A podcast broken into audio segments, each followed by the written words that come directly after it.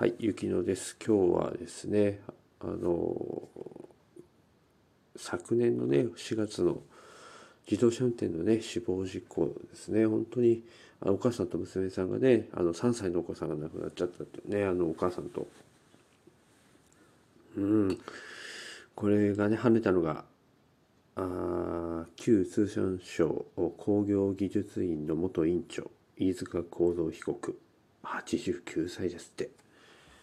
の初公判がね、えー、今日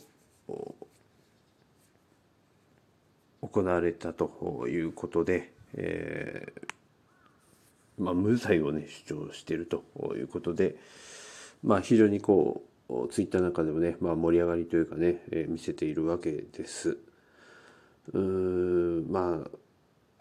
これはねあの罪なのかどうかとか本当にそうだったかっていうのはこれはもう司法に任せるしかないのであの我々がねこれをどうこう言うことはないんですけどもお、まあ、ただ、まあ、世間的なこう制裁っていうのはこれからね、えー、この飯塚先生にはねあの見舞われるでしょうね。ねえここでねちゃんと謝罪してね向き合った方が子孫のためだったのにこんなことやるから もう日の当たるとこ歩けなくなりますよね。あの家族とか、ね、関係者含めて、えー、あもうこれはもう一族没落の道を歩む第一歩ですね。どんなに地位があってもねどんなにお金があってもこうして最後ね無様なあ最後を迎えてしまうってことは本当にねえー、あることというか、まあ、人生何が、ね、あるか分かんないなと本当に思わされる事件でございます。うーんこれね亡くなったお母さんと娘さんお父さんね積極的に活動されているようです。まあ、死亡事故交通事故のね年間死亡者っていうのはコロナウイルスで亡くなる方よりももう相当数何十倍も多いわけですからそっちの方ねどんどんやっぱりねあの気をつけていきたいわけです。まあ、昔に比べればねだいぶ減ってるとはいええー、まだまだね、うん、やっぱり自動車事故ねやっぱ年取ってからね運転するっていうのはやっぱどうなんだろうって思ってしまいますよねこういう事件を見てしまうと。この間もね88歳の方が女子高生をはねたとかもありましたよね。ねえみんなただでさえね今人口減少で若い方っての少ないのにこれをまたね人数の多い年寄りが 若い人の命を奪うっていうのはなんかやっぱやるせないですよね。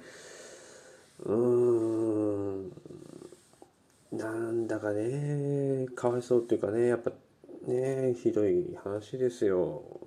でまあ、この人無罪主張してるんでしょいややっぱ車はやっぱね乗らないのが正解だって思うんですよね。いややっぱお金かかるしね。もうこれ高すぎて買えないですしねそもそも。高くて買えない上にねあの何ですかあの車検とかいう制度。ですか？でガソリン代もかかるし税金もかかるし。ね。なるべく持ちたくない、なんとか持たない方法を考えたいと思うんですけどね。でもこういう事件見るとねよ、りそれを感じてしまいますよね。年取ったら本当にあのタクシーとか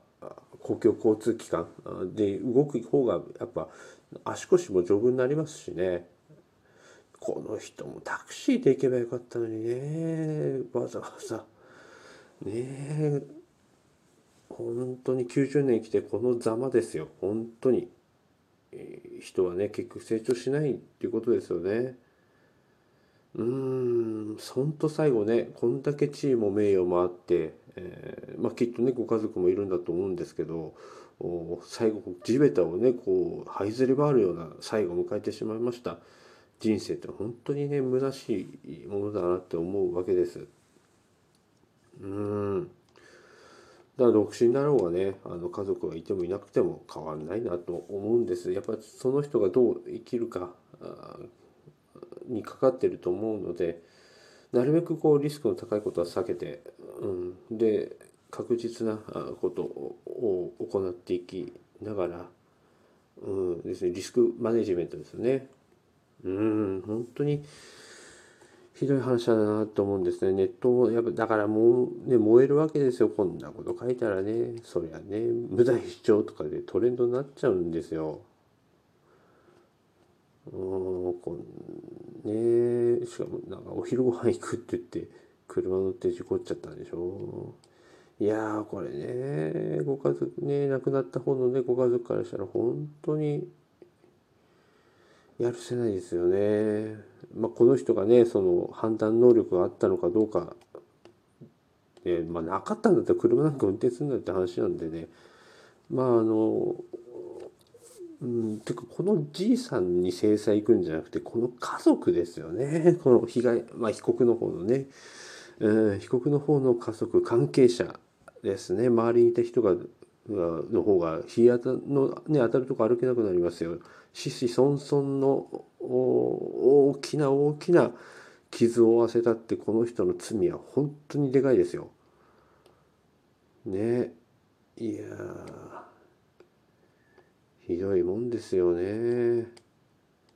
うん89歳生きてきて、えー、こういう最後を迎える。